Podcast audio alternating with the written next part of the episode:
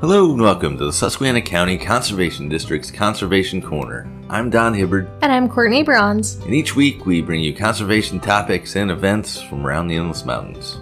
Well, with the colder weather moving in, you're probably preparing for the winter months ahead by maybe ordering heating oil or pellets, or maybe you're cutting down some firewood. But as the probability of frost goes up each day, so does the chance of battling unwanted fall pests, especially around the house.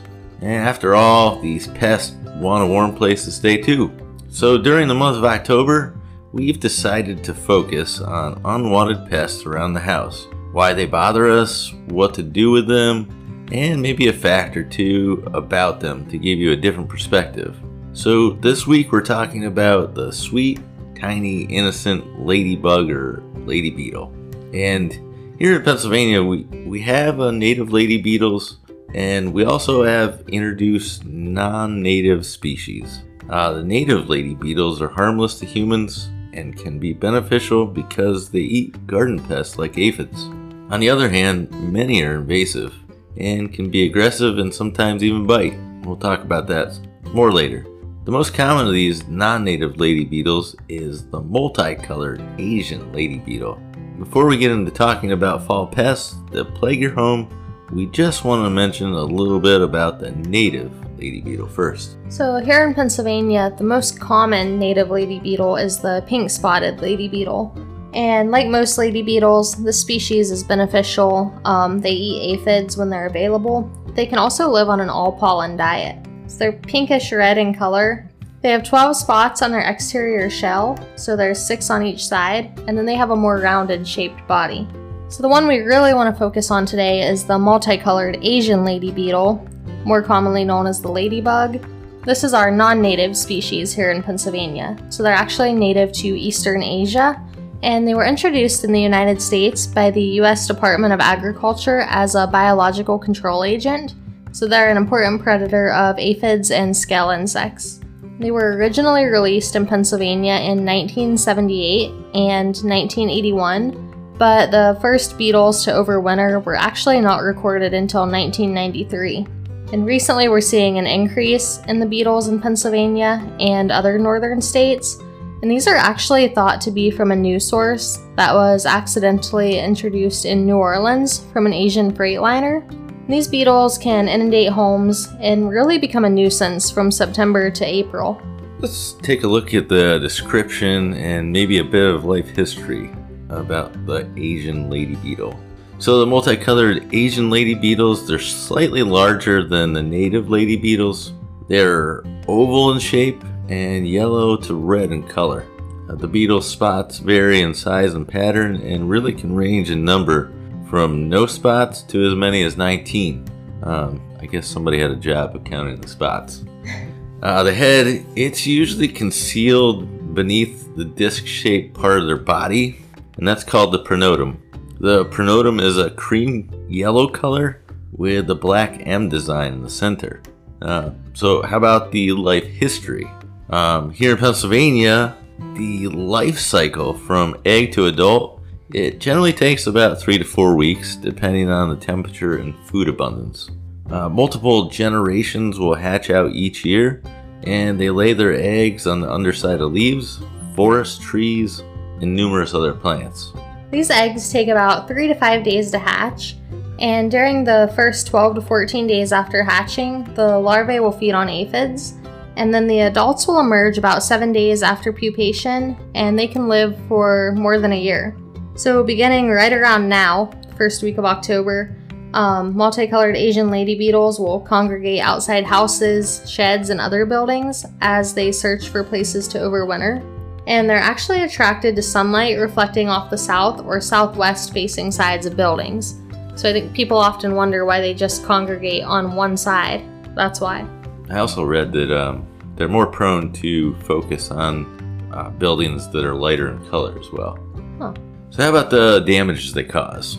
So, really, the main damage that they cause is discomfort to homeowners. I know I've talked to people before and they're totally grossed out by just the, the sheer amount of ladybugs, lady beetles on the side of their house or stuck in their windows.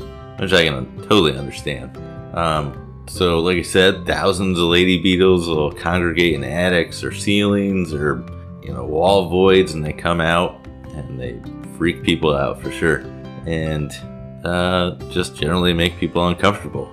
Now, not only do these beetles bite, and that's something new that I didn't know, they also exude a foul-smelling yellow chemical for defense, and that actually tends to cause spotting on walls and other surfaces.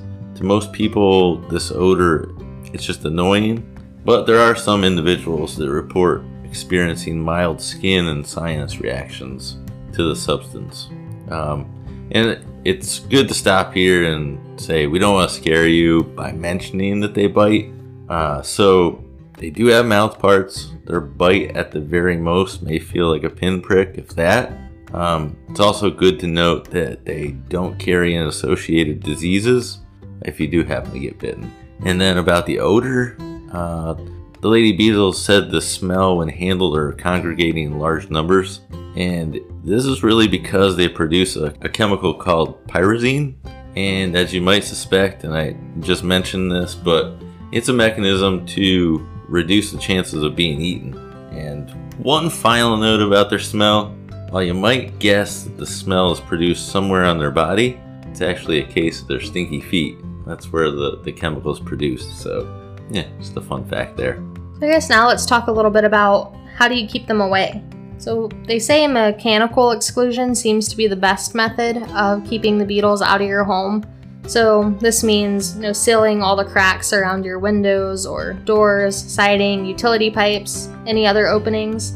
You can seal them with caulking or silicone, and also fixing like damaged screens on windows or doors. And then attics, fireplaces, chimneys, and exhaust vents should be covered with number 20 or smaller screen mesh. So basically, just making sure that they don't have a way to get in. Exterior application of insecticide is also an option, so these insecticides should be applied by a licensed pest control operator in late September or early October. So right about now is the perfect time prior to those beetles trying to congregate and get in. However, insecticides are broken down by sunlight and the residual effects of the material will be greatly decreased, so it won't be as effective beyond like a week or so. So it's really not your best option.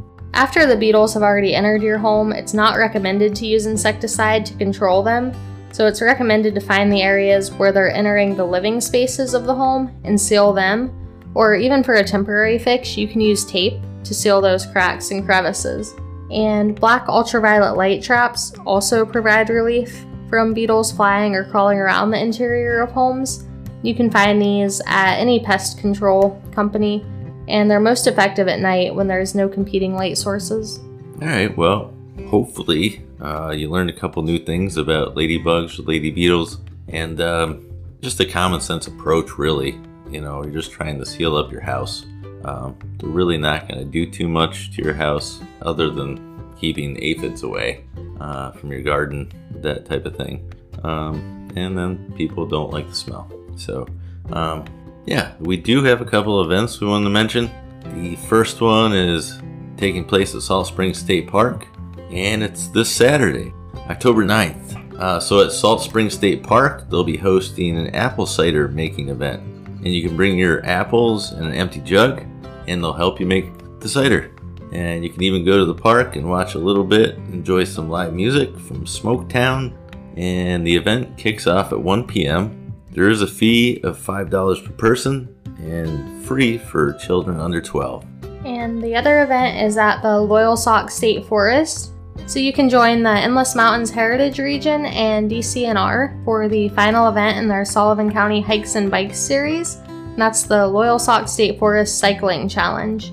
So this is a two-day cycling trip and it'll be held Saturday and Sunday, October 9th and 10th. That's this weekend and it'll allow cyclists to experience the beautiful fall foliage of our region. And I think right now is about the peak time to see yeah. the leaves change. Getting close, yeah. So participants will embark on a approximately 37 mile ride along dirt and gravel roads throughout the state forest. And upon returning, there will be a dinner provided and an educational talk from the Eagles Mere Conservancy. On day two, cyclists will ride another 22 miles to the High Knob and Loyal Loyalsock Canyon Vista overlooks. Please note this event is for gravel cyclists with moderate to high levels of experience and it's not intended for beginners. So if you'd like more information or to register, go to www.emheritage.org/events. All right, I guess that does it for today's show. If you have any questions related to our shows, you can definitely contact the Conservation District by calling 570 782 2105. If you missed a portion of today's show, you can go to our website, www.suscondistrict.org. You can find our Conservation Corner page with past episodes, links to information about past episodes, and a contact form where you can reach out and ask questions or make comments about the show.